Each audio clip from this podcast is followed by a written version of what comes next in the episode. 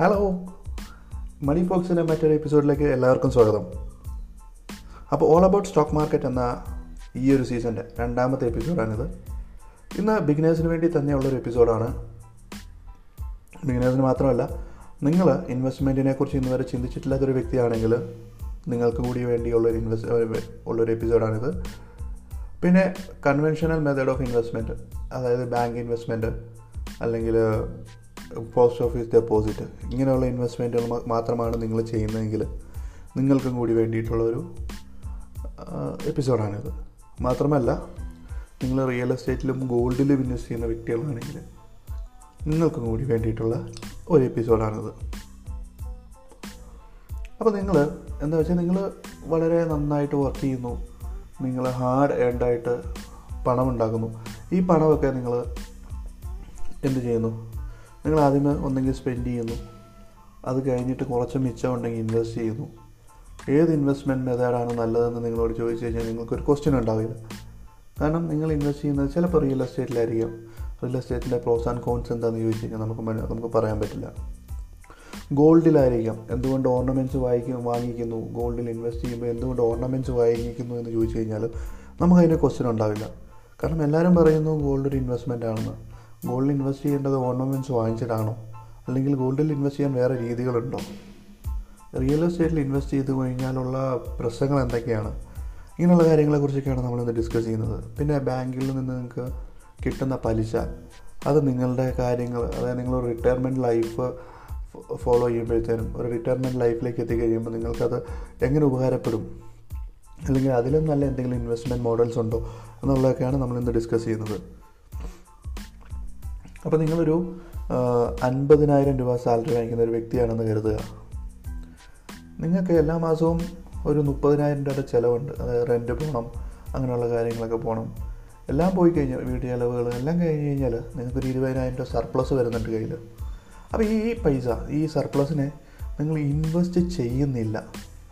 നിങ്ങൾക്ക് ഇൻവെസ്റ്റ്മെന്റിനോട് പേടിയാണ്. അതായത് ബാങ്കിൽ കൊണ്ട് പൈസ ഇട്ട് കഴിഞ്ഞാൽ മുറ്റിച്ചോണ്ട് പോയാലോ അല്ലെ ബാങ്കുകാരെടുത്താലോ വേറെ ഏതെങ്കിലും ഇൻവെസ്റ്റ്മെന്റ് മോഡലിൽ ഇട്ട് കഴിഞ്ഞാൽ അവിടെ നഷ്ടം സംഭവിച്ചാലോ എന്ന് വിചാരിച്ച് നിങ്ങൾ ഇൻവെസ്റ്റ് ചെയ്യുന്നില്ല. നിങ്ങൾ നിങ്ങളുടെ തലയെണ്ണ കീഴിൽ ഈ പണം സൂക്ഷിക്കുന്ന ഒരു വ്യക്തിയാണ്. എങ്കിൽ നിങ്ങൾക്ക് ഇപ്പം മുപ്പത് വയസ്സാണ് ഉള്ളതെന്നും കൂടെ അസ്യൂം ചെയ്യുക. എങ്കിൽ നിങ്ങൾ റിട്ടയർ ചെയ്യുന്നത് അൻപതാമത്തെ വയസ്സിലാണ് നിങ്ങളുടെ പ്ലാൻ അൻപതാമത്തെ വയസ്സിൽ നിങ്ങൾക്ക് റിട്ടയർ ചെയ്യുക എന്നുള്ളതാണ്. പിന്നെ വേറൊരു കാര്യം കൂടി ചിന്തിക്കുക. നിങ്ങളുടെ ബോസ് നല്ലൊരു വ്യക്തി ആയതുകൊണ്ട് നിങ്ങൾക്ക് എല്ലാ എല്ലാ വർഷവും പത്ത് ശതമാനം സാലറി ഹൈക്കും തരുന്നുണ്ട്. പക്ഷേ ഒരു സൈഡിൽ കൂടി നിങ്ങളുടെ എക്സ്പെൻസസ് പത്ത് ശതമാനം കൊണ്ട് ഇൻക്രീസ് ആവുന്നുണ്ട്.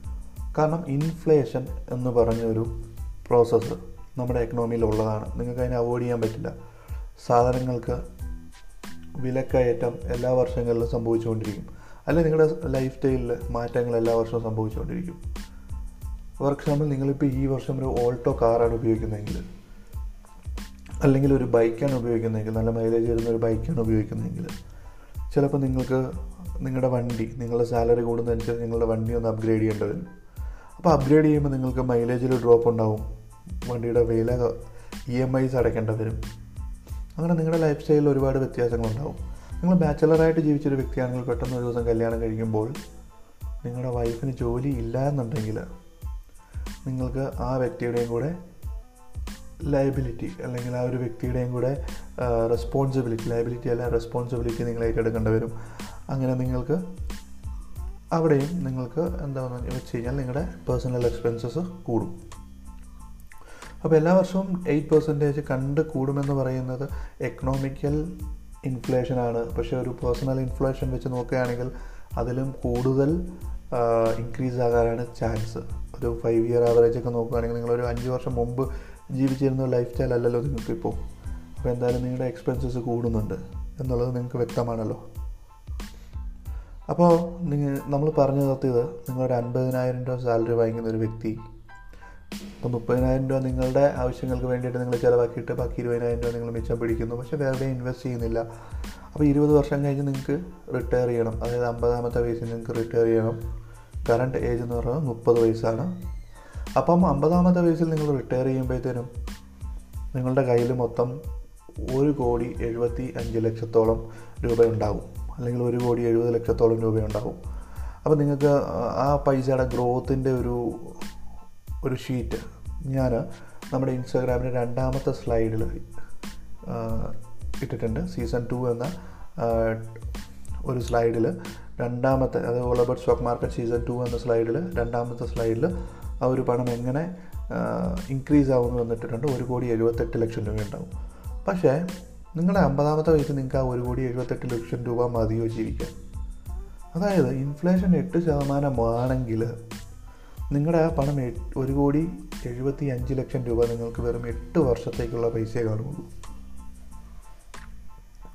കാരണം എട്ട് ശതമാനം കണ്ട് എല്ലാ വർഷവും ഇൻഫ്ലേഷൻ ഉണ്ടാകുന്നുണ്ട് അതായത് പണപ്പെരുപ്പം ഉണ്ടാകുന്നുണ്ട് അപ്പോൾ അങ്ങനെ എക്കണോമിയിൽ ഒരു ഇൻഫ്ലേഷൻ ഉണ്ടാകുമ്പോൾ നിങ്ങളുടെ എക്സ്പെൻസസും എട്ട് ശതമാനം കണ്ട് ഇൻക്രീസ് ആവുന്നുണ്ട് ഓൺ ആൻ ആവറേജ് അപ്പോൾ അങ്ങനെയാണെങ്കിൽ നിങ്ങൾക്ക് റിട്ടയർമെന്റ് ആയി കഴിയുമ്പോൾ ഈ ഒരു പണം എട്ട് വർഷത്തേക്ക് അതായത് നിങ്ങൾ സമ്പാദിച്ച് വെച്ച ഒരു കോടി എഴുപത്തഞ്ച് ലക്ഷം രൂപ എട്ട് വർഷത്തേക്കും കൂടിയേ നിങ്ങൾക്ക് ജീവിക്കാൻ കഴിയുള്ളൂ. അത് കഴിഞ്ഞാൽ നിങ്ങളൊരു ഫൈനാൻഷ്യൽ ക്രൈസിസിലേക്ക് വീഴും. അതായത് നിങ്ങളൊരു അറുപത് വയസ്സ് കഴിഞ്ഞ് ജീവിക്കുന്ന ഒരു വ്യക്തിയാണെങ്കിൽ നിങ്ങൾക്ക് ആയുസ്സുള്ള ഒരു വ്യക്തിയാണെങ്കിൽ പിന്നെ ഒന്നും പറയണ്ട.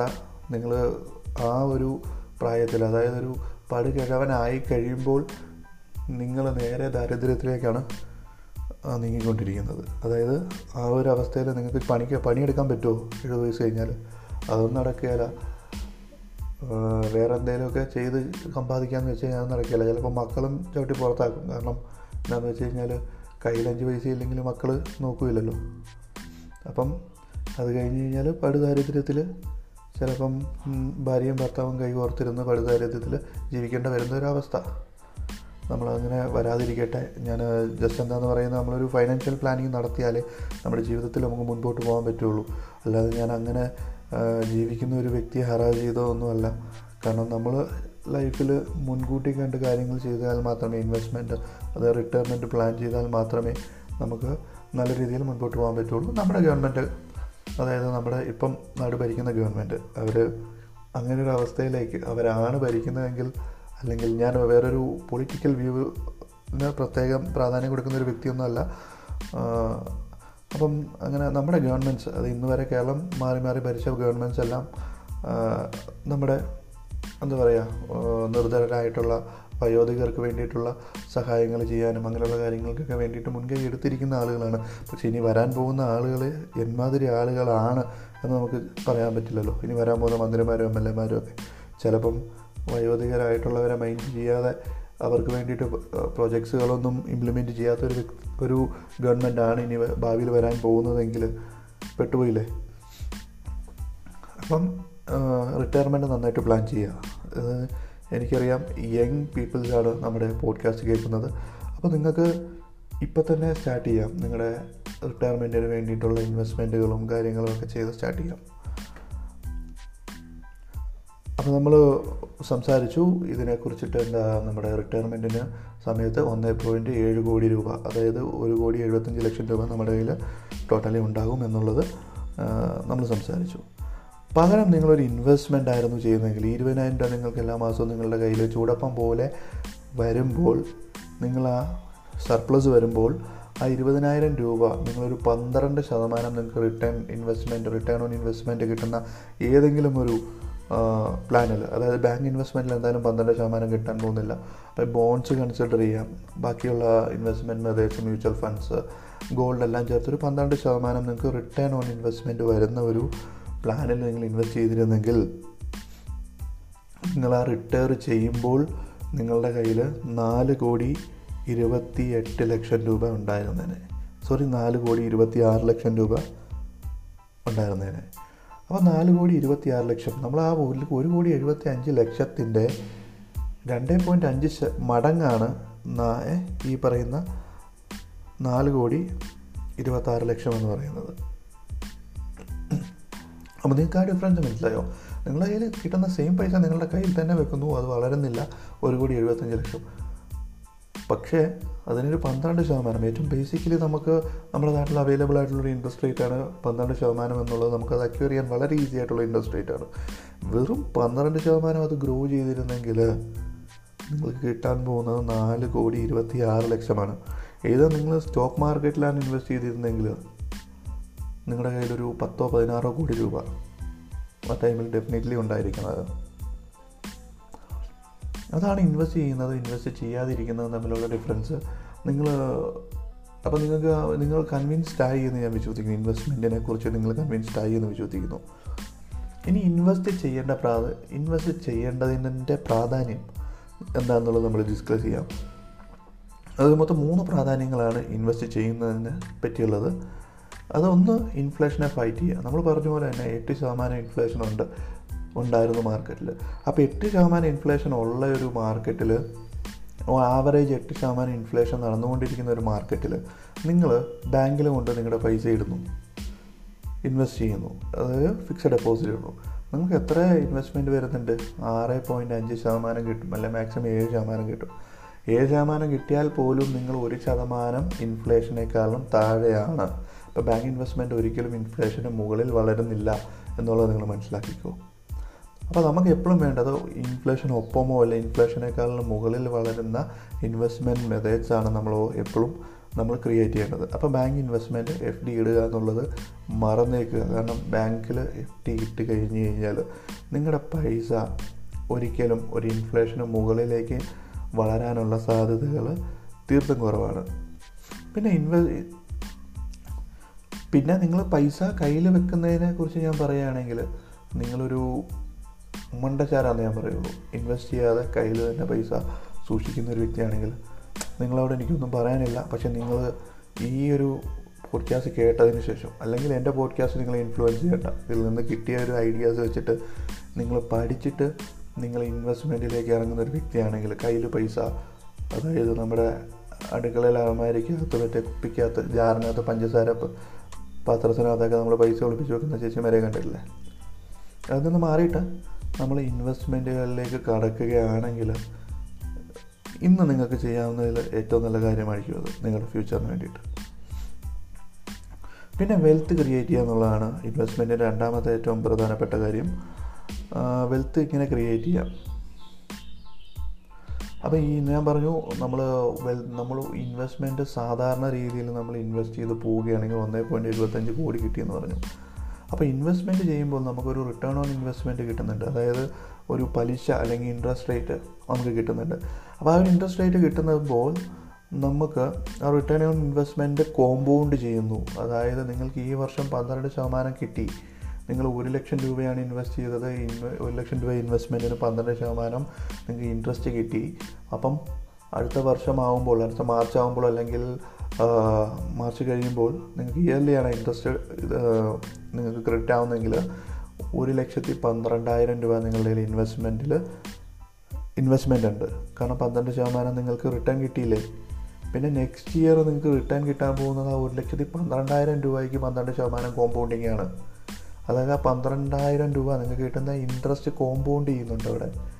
അപ്പോൾ അങ്ങനെ അങ്ങനെയാണ് ഇൻവെസ്റ്റ്മെന്റിലൂടെ വെൽത്ത് നമുക്ക് ക്രിയേറ്റ് ചെയ്യാൻ സാധിക്കുന്നത്. പിന്നെ നമ്മുടെ ജീവിതത്തിലെ ഫൈനാൻഷ്യൽ ആയിട്ടുള്ള ഗോൾസ് നേടാനായിട്ട് നമുക്ക് നമ്മളെ ഇൻവെസ്റ്റ്മെന്റ് സഹായിക്കുന്നു.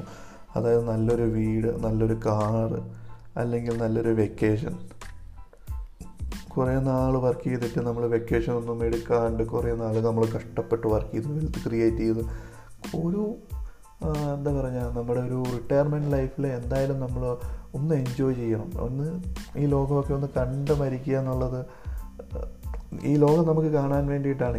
ഈ ലോകം നമുക്ക് യൂസ് ചെയ്യാൻ വേണ്ടിയിട്ടും കാണാൻ വേണ്ടിയിട്ടുമാണ് ക്രിയേറ്റ് ചെയ്യപ്പെട്ടിരിക്കുന്നത്. അപ്പോൾ നമ്മൾ ഈ ലോകമൊക്കെ ഒന്ന് കണ്ടത് ഒരു നല്ലൊരു വെക്കേഷനൊക്കെ പോയി അറ്റ്ലീസ്റ്റ് ഒന്ന് രണ്ട് രാജ്യങ്ങളിലൊക്കെ പോയി ഒന്ന് കറങ്ങി നല്ല രീതിയിലൊന്ന് റിട്ടയർമെന്റൊക്കെ ഒന്ന് എൻജോയ് ചെയ്യുക എന്നുള്ളത് നമ്മുടെ കടമയാണ് നമ്മുടെ ലൈഫിന്റെ ഒരു ഭാഗമാണ്. അത് അതൊക്കെ കൂടി എല്ലാവരും കൂടെ ചെയ്യാൻ വേണ്ടിയിട്ടൊക്കെ നമ്മളെ ഇൻവെസ്റ്റ്മെന്റ് സഹായിക്കുന്നു. അപ്പോൾ ഇൻവെസ്റ്റ്മെന്റിനെ കുറിച്ച് മാത്രം പറഞ്ഞു നിർത്തി കഴിഞ്ഞാൽ എങ്ങനെ ഇൻവെസ്റ്റ് ചെയ്യണം എങ്ങനെ ഇൻവെസ്റ്റ്മെന്റിൽ നിന്ന് റിട്ടേൺ ഉണ്ടാക്കണമെന്ന് ഞാൻ പറയാത്തൊരവസ്ഥയായി പോകും. അപ്പം ഈ ഒരു എപ്പിസോഡ് കൊണ്ട് ഒരർത്ഥവുമില്ല അർത്ഥശൂന്യമായ ഒരു എപ്പിസോഡായി പോകുന്നത്. അപ്പോൾ ഇൻവെസ്റ്റ്മെന്റ് ചെയ്യണം ചെയ്യണം എന്ന് പറയുന്നു. എങ്ങനെ ഇൻവെസ്റ്റ് ചെയ്യണം എവിടെ ഇൻവെസ്റ്റ് ചെയ്യണം ഏതൊക്കെ ഇൻവെസ്റ്റ്മെന്റ് മെത്തേഡാണ് ഏറ്റവും നല്ലത് ഏറ്റവും കൂടുതൽ റിട്ടേൺ തരുന്ന ഇൻവെസ്റ്റ്മെന്റ് മെത്തേഡ് ഏതൊക്കെയാണ് എന്ന് കൂടി ഞാൻ പറഞ്ഞു തന്നില്ല എന്നുണ്ടെങ്കിൽ ഞാൻ ഈ പറയും ഞാൻ ഇത്രയും പറഞ്ഞ കാര്യങ്ങൾ വെറും അർത്ഥശൂന്യമാകും കാരണം നിങ്ങൾക്ക് അതിന്റെ ബേസിക് കിട്ടി ഇൻവെസ്റ്റ് ചെയ്യണം എന്നുള്ളൊരു ഐഡിയ കിട്ടി. അതെനിക്ക് ഇത്രയും വലിച്ചു നീട്ടാതെ ഇൻവെസ്റ്റ് ചെയ്യണമെന്ന് മാത്രം പറഞ്ഞു നിർത്തായിരുന്നു. ഒരു അഞ്ച് മിനിറ്റിലോ ആറ് മിനിറ്റിലോ നിർത്തായിരുന്നു.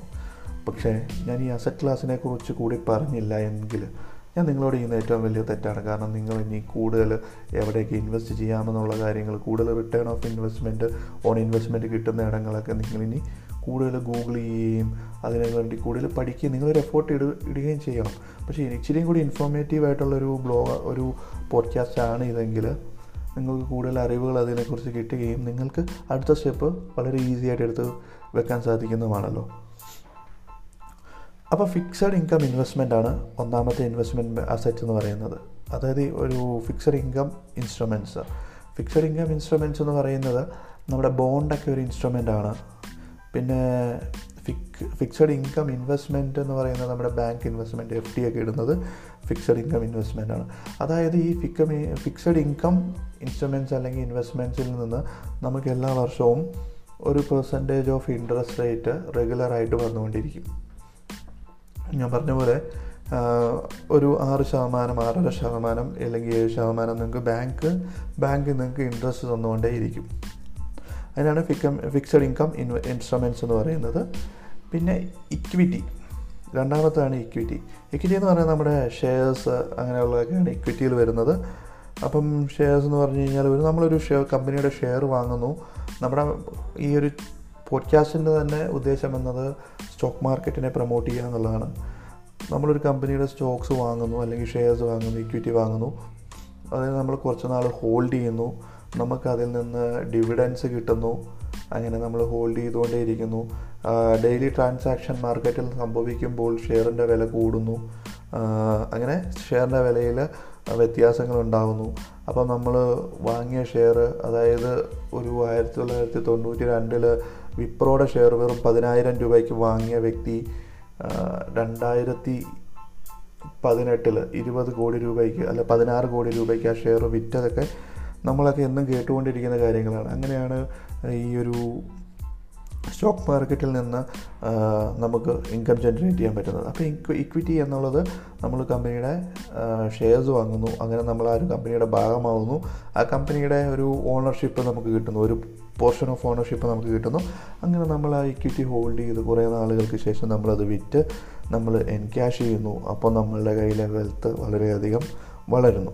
പിന്നെ നമുക്ക് റിയൽ എസ്റ്റേറ്റ് എന്നുള്ളത് ഒരു ഒരു അസറ്റാണ് റിയൽ എസ്റ്റേറ്റ് എന്ന് പറയുന്ന അസറ്റ് നമ്മൾ ഒരു ലോങ് ടേമിലേക്ക് ഇൻവെസ്റ്റ് ചെയ്യാൻ പറ്റിയ ഒരു അസറ്റാണ് റിയൽ എസ്റ്റേറ്റ് എന്ന് പറയുന്നത്. ഷോർട്ട് ടേമിലേക്ക് നിങ്ങൾക്ക് ഒരിക്കലും കൺസിഡർ ചെയ്യാൻ പറ്റത്തില്ലാത്തൊരു അസറ്റാണ് റിയൽ എസ്റ്റേറ്റ് ഇക്വിറ്റി അതുപോലെ തന്നെ ലോങ് ടൈമിലേക്കാണ് ഇക്വിറ്റി കൺസിഡർ ചെയ്യാൻ പറ്റുന്നത്. പക്ഷേ ഷോർട്ട് ടൈമിൽ നിങ്ങൾക്ക് പെട്ടെന്നൊരു പ്രോഫിറ്റ് ഗെയിൻ ഉണ്ടാകുകയാണെങ്കിൽ നിങ്ങൾക്ക് വിറ്റ് നിങ്ങൾക്ക് ഒഴിവായി അതിൽ നിന്ന് എൻക്യാഷ് ചെയ്യാൻ വളരെ എളുപ്പമുള്ളൊരു ഇൻവെസ്റ്റ്മെന്റ് മെത്തേഡാണ് ഇക്വിറ്റീസിലുള്ള ഇൻവെസ്റ്റ്മെന്റ് മെത്തേഡ്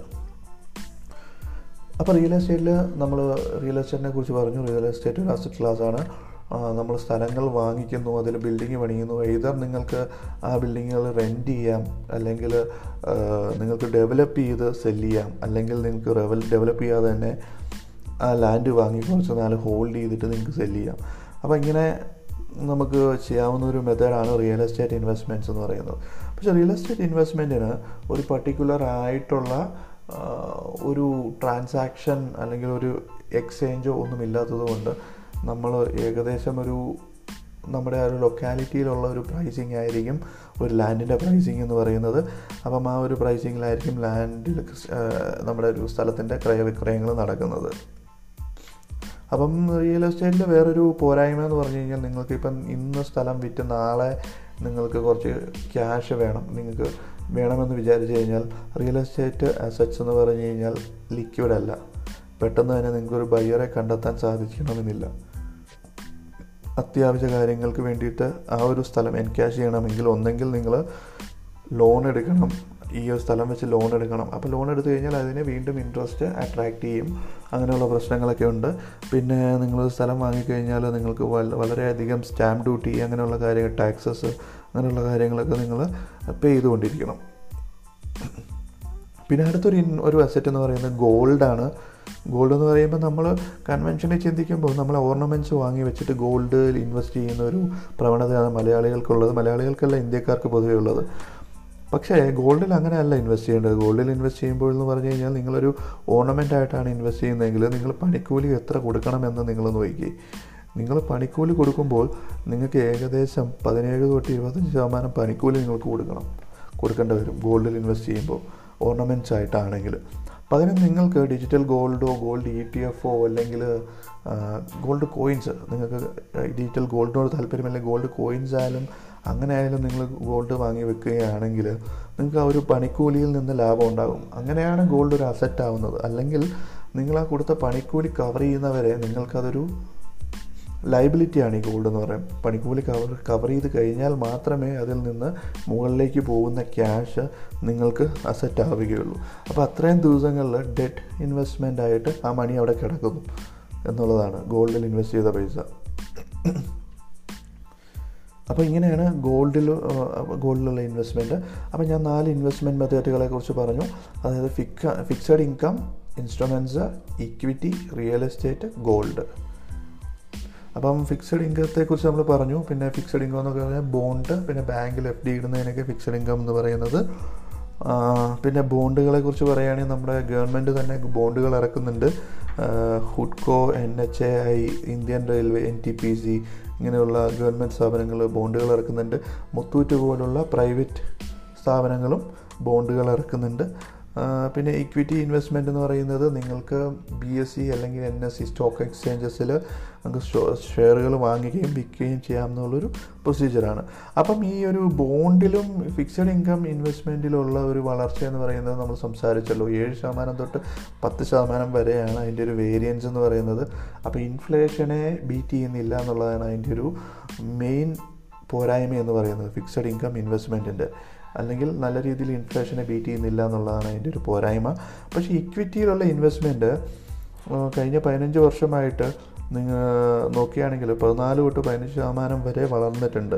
ചില നല്ല സ്റ്റോക്കുകളിൽ ഇരുപത് ശതമാനം വരെ സി എ ജി ആർ കഴിഞ്ഞ പത്ത് പത്ത് പതിനാല് തൊട്ട് പതിനഞ്ച് വർഷത്തിനുള്ളിൽ ഇരുപത് ശതമാനം വരെ സി എ ജി ആറിൽ വളർന്നിട്ടുണ്ട്. അപ്പോൾ നമ്മൾ നോക്കുകയാണെങ്കിൽ ഇരുപത് ശതമാനം സി എ ജി ആറിൽ വളർന്നിട്ടുണ്ടെന്ന് പറയുവാണെങ്കിൽ പല ഫിക്സഡ് ഇൻകം ഇൻവെസ്റ്റ്മെന്റിനേക്കാളും ഡബിളാണ് സ്റ്റോക്ക് മാർക്കറ്റിലുള്ള വളർച്ച എന്ന് നമുക്ക് കാണാൻ സാധിക്കുന്നുണ്ട്. പിന്നെ റിയൽ എസ്റ്റേറ്റ് എന്ന് പറയുന്നത് നമ്മൾ ലാൻഡിന്റെ ബൈയിങ് ആൻഡ് സെല്ലിങ് ആണെന്ന് നമ്മൾ പറഞ്ഞു. അപ്പാർട്ട്മെന്റ്സ് പിന്നെ കൊമേഴ്ഷ്യൽ ബിൽഡിങ് അങ്ങനെയുള്ള കാര്യങ്ങളൊക്കെ. അപ്പോൾ ഗവൺമെന്റിന്റെ ഭാഗത്തു നിന്നുള്ള എന്തെങ്കിലും ചെറിയൊരു പ്രശ്നം പോലും ഒരു ലാൻഡിന്റെ വില ഇടിക്കാനായിട്ട് കാരണമാകുന്നു എന്നുള്ളതൊക്കെ അങ്ങനെയുള്ള പ്രശ്നങ്ങളൊക്കെയാണ് റിയൽ എസ്റ്റേറ്റിന്റെ ഫേസ് ചെയ്യുന്ന ഏറ്റവും വലിയ പ്രശ്നങ്ങൾ. ഇപ്പോൾ കഴിഞ്ഞ ദിവസം നമ്മൾ വാർത്തയിൽ കണ്ടു ഇനി മുതൽ കേരളത്തിൽ അല്ലെങ്കിൽ ഇടുക്കിയിൽ കൊമേഴ്ഷ്യൽ ബിൽഡിങ്ങുകൾ പണിയാനുള്ള ഒരു സാഹചര്യം ഇല്ല. അതായത് ഇനി മുതൽ കൊമേഴ്ഷ്യൽ ബിൽഡിങ്ങുകൾ പണിയാനായിട്ടുള്ള അപ്രൂവൽ നമുക്ക് കിട്ടില്ല. അപ്പോൾ അങ്ങനെ ഒരു സിറ്റുവേഷൻ വരുമ്പോഴത്തേനും എന്താ ഈ ഹൈവേയുടെ സൈഡിലുള്ള പ്രോപ്പർട്ടീസിന്റെ എല്ലാം വില കുത്തനെ താഴേക്ക് പോകും. അപ്പോൾ അങ്ങനെ അങ്ങനെ ഒരു സിറ്റുവേഷൻ വന്നു കഴിയുമ്പോൾ അപ്പം റിയൽ എസ്റ്റേറ്റ് എന്ന് പറഞ്ഞു കഴിഞ്ഞാൽ വാങ്ങാൻ ഡിമാൻഡ് അതായത് നമ്മുടെ ഒരു എൻവയർമെന്റും അല്ലെങ്കിൽ ഗവൺമെന്റിന്റെ പോളിസീസും എല്ലാം ഡിമാൻഡ് ക്രിയേറ്റ് ചെയ്യുന്നുണ്ട്. അപ്പോൾ ഈ ഒരു ഡിമാൻഡ് ഇല്ല എന്നുണ്ടെങ്കിൽ നിങ്ങളൊരു സ്ഥലം വാങ്ങിക്കഴിഞ്ഞ് കഴിഞ്ഞാൽ നിങ്ങൾ പെട്ടുപോയി. നിങ്ങൾക്കത് വിൽക്കാനായിട്ട് ബുദ്ധിമുട്ടാകുന്ന ഒരു അവസ്ഥയിലേക്ക് എത്താം. അപ്പോൾ കേരളം പോലുള്ള സ്ഥലത്ത് റിയൽ എസ്റ്റേറ്റ് ഇൻവെസ്റ്റ്മെന്റ് എന്ന് പറയുന്നത് നിങ്ങളിപ്പം എന്താ നാഷണൽ ഹൈവേയുടെ സൈഡിലൊക്കെ നിങ്ങൾ പ്രോപ്പർട്ടി വെച്ചിട്ടുണ്ടെങ്കിൽ ഇപ്പോൾ നിങ്ങൾക്ക് പ്രയർ പ്രയർ നോട്ടീസ് തന്നിട്ട് വിതിൻ ഡേയ്സ് വന്നിട്ട് ആ ഒരു പ്രോപ്പർട്ടി വേണമെങ്കിൽ ആ പ്രോപ്പർട്ടിയിൽ കൂടെ നിങ്ങൾ ചിലപ്പോൾ ഇന്ന് ഇന്ന് ഉറങ്ങി നാളെ എണീറ്റ് പോകുമ്പോൾ നിങ്ങളുടെ സ്ഥലത്തുകൂടി റോഡ് പോകുന്നതായിട്ടൊക്കെ നിങ്ങൾക്ക് കാണാൻ സാധിക്കുന്നത് അങ്ങനെയുള്ള അവസ്ഥകളൊക്കെ ഇപ്പം നമുക്ക് സംജാതമായിക്കൊണ്ടിരിക്കുന്നത് കാരണം എന്താണെന്ന് വെച്ച് കഴിഞ്ഞാൽ റിയൽ എസ്റ്റേറ്റ് ഇൻവെസ്റ്റ്മെന്റ് അത്രയ്ക്ക് സേഫ് ആയിട്ടുള്ള ഇൻവെസ്റ്റ്മെന്റ് അല്ലാത്തൊരു രീതിയിലേക്ക് മാറിക്കൊണ്ടിരിക്കുന്നു. അപ്പോൾ നമ്മൾ പിന്നെ ഗോൾഡിനെ കുറിച്ച് സംസാരിച്ചു. ഗോൾഡിനെ കുറിച്ച് സംസാരിച്ചു. ഗോൾഡിലുള്ള ഇൻവെസ്റ്റ്മെന്റ് എന്ന് പറഞ്ഞാൽ ഒരിക്കലും ഓർണമെന്റ്സിൽ ഇൻവെസ്റ്റ് ചെയ്യാൻ പാടില്ല. ഡിജിറ്റൽ ഗോൾഡ് അല്ലെങ്കിൽ ഗോൾഡ് കോയിൻസ് ഒക്കെ ആയിട്ട് നിങ്ങൾക്ക് ഇൻവെസ്റ്റ് ചെയ്യാം. ഗോൾഡിൽ കഴിഞ്ഞ ഒരു പതിനഞ്ച് വർഷത്തിനുള്ള സി ഉള്ളിലുള്ള സി എ ജി ആർ എന്ന് പറഞ്ഞാൽ ഏഴ് തൊട്ട് എട്ട് ശതമാനമാണ് ഗോൾഡിൽ ഉണ്ടായ വളർച്ച എന്ന് പറയാം. നമുക്കിപ്പോൾ രണ്ടായിരത്തി പതിനെട്ട് വരെ അതിന് മുമ്പുള്ള ഒരു പതിനഞ്ച് വർഷത്തേക്ക് രണ്ടായിരത്തി പതിനെട്ട് വരെ ഒരു ഏഴ് ഏഴ് തൊട്ട് എട്ട് ശതമാനം സി എ ജി എല്ലാണ് ഗോൾഡിന്റെ ഒരു ഇൻ റിട്ടേൺ ഓഫ് ഇൻവെസ്റ്റ്മെന്റ് വന്നേക്കുന്നത്. അപ്പോൾ നമ്മൾ നോക്കുകയാണെങ്കിൽ ഇത് ഏറ്റവും ബെറ്റർ ആയിട്ടുള്ള റിട്ടേൺ ഓൺ ഇൻവെസ്റ്റ്മെന്റ് വന്നേക്കുന്നത് നമ്മുടെ സ്റ്റോക്ക് മാർക്കറ്റിലാണ് ഇക്വിറ്റീസിലാണ് അപ്പോൾ ഞാൻ നല്ല വളരെ പ്രൗഡായിട്ട് നിങ്ങളോട് പറയുന്നു. നിങ്ങളൊരു യങ് ഏജ് ആയിട്ടുള്ള ഒരാളാണെങ്കിൽ ഇതർ നിങ്ങൾക്ക് ഇതിനെക്കുറിച്ച് പഠിക്കാൻ സമയമില്ല എന്നുണ്ടെങ്കിൽ മ്യൂച്വൽ ഫണ്ട്സ് കൺസിഡർ ചെയ്യുക. നിങ്ങൾക്ക് പഠിച്ച് ചെയ്യാൻ പറ്റുമെന്നുണ്ടെങ്കിൽ നിങ്ങൾ സ്റ്റോക്ക് മാർക്കറ്റിൽ ഡയറക്റ്റ് ഇൻവെസ്റ്റ് ചെയ്യുക. അപ്പം നിങ്ങൾക്കൊരു മുപ്പത് വയസ്സുള്ള പ്രായമുള്ള വ്യക്തിയാണെങ്കിൽ ധൈര്യമായിട്ട് നിങ്ങൾക്ക് റിസ്ക് എടുക്കാം.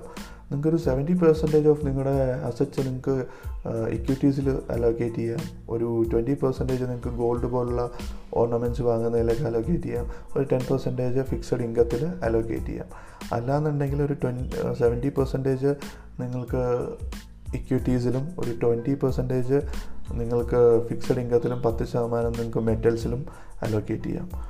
നിങ്ങൾ ഇച്ചിരി പ്രായമുള്ളൊരു വ്യക്തിയാണെങ്കിൽ നിങ്ങൾക്ക് സെവന്റി പെർസെന്റേജ് ഫിക്സഡ് ഇൻകത്തിൽ അലോക്കേറ്റ് ചെയ്യാം. റിട്ടയർഡ് ആയ ഒരു വ്യക്തിയാണെങ്കിൽ സെവന്റി പെർസെന്റേജ് ഒരു ഫിക്സഡ് ഇൻകത്തിൽ അലോക്കേറ്റ് ചെയ്യാം. ഒരു ട്വന്റി പെർസെന്റേജ് ഇക്വിറ്റീസിൽ അലോക്കേറ്റ് ചെയ്യാം. ഒരു ടെൻ പെർസെന്റേജ് ഗോൾഡ് പോലുള്ള മെറ്റൽസിൽ അലോക്കേറ്റ് ചെയ്യാം. അപ്പോൾ അങ്ങനെ നിങ്ങൾക്ക് നിങ്ങളുടെ ഒരു പോർട്ട്ഫോളിയോ നിങ്ങൾക്ക് ക്രിയേറ്റ് ചെയ്യാൻ സാധിക്കും. നിങ്ങളുടെ ഒരു പോർട്ട്ഫോളിയോ അല്ല നിങ്ങളുടെ ഒരു അസറ്റ് അലോക്കേഷൻ നിങ്ങൾക്ക് നടത്താൻ സാധിക്കും. അപ്പം അതിൽ നിന്ന് നമ്മൾ മനസ്സിലാക്കേണ്ടത് don't put all your eggs in a single basket എന്നുള്ളതാണ്. പിന്നെ സ്റ്റോക്ക് മാർക്കറ്റ് റിസ്ക് അല്ലേ എന്ന് ചോദിക്കുന്ന ആളുകളോട് എനിക്ക് പറയാനുള്ളത്. കഴിഞ്ഞ മുപ്പത് വർഷം മുമ്പ് സ്റ്റോക്ക് മാർക്കറ്റ് നിന്നിരുന്നത് വെറും ആയിരത്തി അഞ്ഞൂറ് പോയിന്റ്സിലാണ് അതായത് ബി ബോംബെ സ്റ്റോക്ക് എക്സ്ചേഞ്ച് വെറും ആയിരത്തി അഞ്ഞൂറ് പോയിന്റ്സിൽ നിന്നിരുന്ന ബോംബെ സ്റ്റോക്ക് എക്സ്ചേഞ്ച് ഇന്ന് നിൽക്കുന്നത് എത്രയാണ്? നാൽപ്പതിനായിരത്തിന് മുകളിലാണ്. നാൽപ്പതിനായിരത്തിന് മുകളിൽ എന്ന് പറയുന്നത് ഏകദേശം എത്ര മടങ്ങ് വള വളർച്ചയാണ് ഇൻഡെക്സസിൽ ഉണ്ടായിരിക്കുന്നത്. അതേ വളർച്ച നല്ല കമ്പനികളുടെ സ്റ്റോക്കിലും ഉണ്ടായിട്ടില്ലേ? ഒന്നും വേണ്ട. ആയിരത്തി തൊള്ളായിരത്തി തൊണ്ണൂറ്റി രണ്ടിൽ വിപ്രോയുടെ വെറും പതിനായിരം രൂപയ്ക്ക് ഷെയർ വാങ്ങിയ വ്യക്തി ഇന്ന് കോടീശ്വരനാണ്. അപ്പം ഇതൊക്കെയാണ് സ്റ്റോക്ക് മാർക്കറ്റ്. അതായത് എന്ത് വെച്ച് കഴിഞ്ഞാൽ സ്റ്റോക്കിന്റെ പ്രൈസ് താഴേക്ക് പോകും. That is general. കാരണം എന്താണെന്ന് വെച്ച് കഴിഞ്ഞാൽ ഒരു വ്യക്തി മാത്രമല്ല സ്റ്റോക്ക് മാർക്കറ്റിലുള്ളത് രണ്ട് വ്യക്തികളാണ് ഉള്ളത് നമ്മൾ പറഞ്ഞിട്ടുണ്ട് ബെയർസ് ഉണ്ട് ബുൾസ് ഉണ്ട്. അപ്പോൾ ഈ ബെയർസ് കൺട്രോൾ എടുക്കുന്ന സമയങ്ങളിൽ മാർക്കറ്റിൽ നെഗറ്റീവ് ന്യൂസസ് വരുന്ന സമയങ്ങളിൽ ബെയർസ് കൺട്രോൾ എടുക്കുമ്പോൾ സ്റ്റോക്കിന്റെ വില താഴേക്ക് പോകുന്നു. നല്ലൊരു വിലയ്ക്ക് സ്റ്റോക്ക് കിട്ടുമ്പോൾ എന്തായാലും ബുൾസ് അതിനെ വാങ്ങും. വളരെ നല്ല രീതിയിൽ പമ്പ് ചെയ്യും മാർക്കറ്റിലേക്ക് പണം. അപ്പോൾ ബുൾസ് വാങ്ങുമ്പോൾ വീണ്ടും സ്റ്റോക്കിന്റെ വില മുകളിലേക്ക് വരുന്നു. മുകളിലേക്ക് വരുന്നു എന്ന് വെച്ച് കഴിഞ്ഞാൽ നമ്മുടെ കോവിഡിന്റെ ടൈമിൽ പന്ത്രണ്ടായിരം ഉണ്ടായിരുന്ന പതിമൂവായിരം ഉണ്ടായിരുന്ന മാർക്കറ്റ് അടിച്ച് മിഞ്ഞ് താഴേക്ക് പോയി. ആ ഒരു മാർക്കറ്റ് ചെന്ന് നിന്നത് ഏഴായിരം എണ്ണായിരം ലെവൽസിലാണ് ഏഴായിരത്തിനും എണ്ണായിരത്തിനും ഇടയ്ക്കുള്ള ലെവൽസിലാണ് ഒറ്റ വർഷം കൊണ്ടല്ലേ മാർക്കറ്റ് ഓൾ ടൈം ഹൈയിലേക്ക് പോയത്? അത് എന്റെ ഒരു വിശ്വാസം വെച്ചിട്ട് രണ്ടായിരത്തി ഇരുപത്തൊന്നിൽ മാർക്കറ്റ് ഒരു സിക്സ്റ്റീൻ തൗസൻഡ് ഹിറ്റ് ചെയ്യുമെന്നായിരുന്നു എന്റെ വിശ്വാസം. പക്ഷേ ഇപ്പോൾ എനിക്ക് സിക്സ്റ്റീൻ തൗസൻഡിന് മുകളിലേക്ക് മാർക്കറ്റ് പോയാലോ എന്ന് വരെ തോന്നിപ്പോകുന്നുണ്ട് അപ്പോൾ എന്തായാലും രണ്ടായിരത്തി ഇരുപത്തി ഒന്നിൽ ഇരുപത്തി ഒന്നല്ല ഇരുപത്തി ആ ഇരുപത്തി ഒന്ന് ഇരുപത്തി രണ്ട് ഫൈനാൻഷ്യൽ ഇയറിൽ മാർക്കറ്റ് എന്തായാലും വരുന്ന മാർച്ച് തൊട്ട് അടുത്ത മാർച്ച് വരെ രണ്ടായിരത്തി ഇരുപത്തി രണ്ട് മാർച്ച് വരെയുള്ള കാലഘട്ടങ്ങളിൽ എന്തായാലും മാർക്കറ്റ് ഒരു എയ്റ്റീൻ തൗസൻഡിന് മുകളിലേക്ക് പോകാനുള്ള ചാൻസ് വളരെ കൂടുതലാണ്. ഓക്കെ അപ്പം ഇതൊക്കെയാണ് നമ്മുടെ ഇന്നത്തെ ഒരു ഓൾ അബൌട്ട് സ്റ്റോക്ക് മാർക്കറ്റ് എന്നൊരു സീരീസിന്റെ ഈ ഒരു എപ്പിസോഡിൽ എനിക്ക് നിങ്ങളോട് പറയാനുള്ളത്. അപ്പോൾ നിങ്ങളുടെ ക്വറീസും കാര്യങ്ങളൊക്കെ എന്തെങ്കിലുമൊക്കെ ഉണ്ടെങ്കിൽ നിങ്ങൾക്ക് എന്നെ അറിയിക്കാവുന്നതാണ്. പിന്നെ നിങ്ങൾക്ക് സെറോദയിലൊരു അക്കൗണ്ട് ഓപ്പണിങ്ങിന് താല്പര്യമുണ്ടെങ്കിൽ ഞാൻ താഴെ ലിങ്ക് തരുന്നതായിരിക്കും. നിങ്ങൾക്കൊരു ഡിമാറ്റ് അക്കൗണ്ട് ഇല്ലാത്ത വ്യക്തിയാണെങ്കിൽ അല്ലെങ്കിൽ വേറൊരു ഡിമാറ്റ് വേറൊരു കമ്പനിയുടെ ഡിമാറ്റ് അക്കൗണ്ട് ഉള്ളൊരു വ്യക്തിയാണെങ്കിൽ നിങ്ങൾക്ക് സെറോദയിലൊരു ഡിമാറ്റ് അക്കൗണ്ട് സ്റ്റാർട്ട് ചെയ്യാവുന്നതാണ്. അതിന് ഞാൻ ലിങ്ക് താഴെ തരുന്നതാണ്. നിങ്ങൾക്ക് എന്തെങ്കിലുമൊക്കെ ഹെൽപ്പുകൾ വേണമെന്നുണ്ടെങ്കിൽ ഇൻവെസ്റ്റ്മെന്റിനെ കുറിച്ചിട്ടോ അങ്ങനെയുള്ള ഹെൽപ്സ് വേണമെന്നുണ്ടെങ്കിൽ നിങ്ങൾക്ക് എന്നെ വാട്സപ്പ് ചെയ്ത് അറിയിക്കാവുന്നതാണ്. എന്റെ വാട്സപ്പ് നമ്പർ എന്ന് പറയുന്നത് six two three eight double four two nine seven six എന്നുള്ളതാണ്. പിന്നെ നമ്മൾ ഈ ഒരു ഇൻവെസ്റ്റ്മെന്റ് ഗ്രോത്തിനെ കുറിച്ച് നമ്മൾ പറഞ്ഞല്ലോ.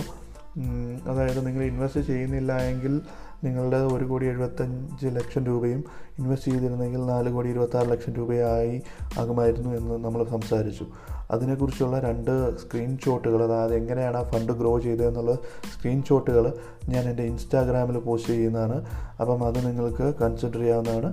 അങ്ങനെ നിങ്ങൾക്ക് അതിൽ നിന്ന് മനസ്സിലാക്കാം ഇൻവെസ്റ്റ്മെന്റിന്റെ പ്രാധാന്യത്തെക്കുറിച്ച്. അപ്പം എന്തായാലും ഈ ഒരു സീസണിന്റെ മൂന്നാമത്തെ വീഡിയോ വളരെ പെട്ടെന്ന് തന്നെ നിങ്ങളുടെ മുമ്പിലെത്തുന്നതായിരിക്കും. നന്ദി നമസ്കാരം.